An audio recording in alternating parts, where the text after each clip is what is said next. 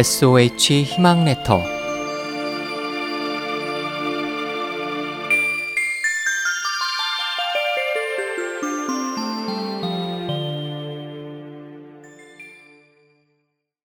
사탕과 약 좋은 약은 입에 쓰다는 속담이 있습니다.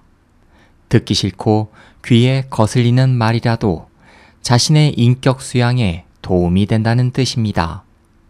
우리는 평소 좋은 말만 듣고 싶어 하는 경향이 많습니다.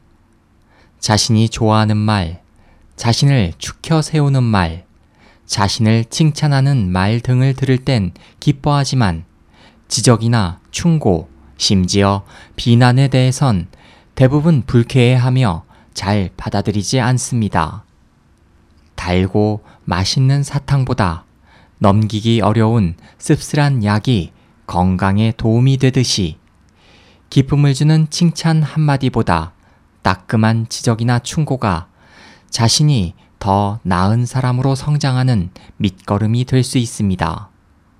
어쩌면 이 시간 우리에게 진정으로 필요한 것은 표면적인 달콤함보다 따가움으로 포장된 내면의 유익함일 수 있습니다.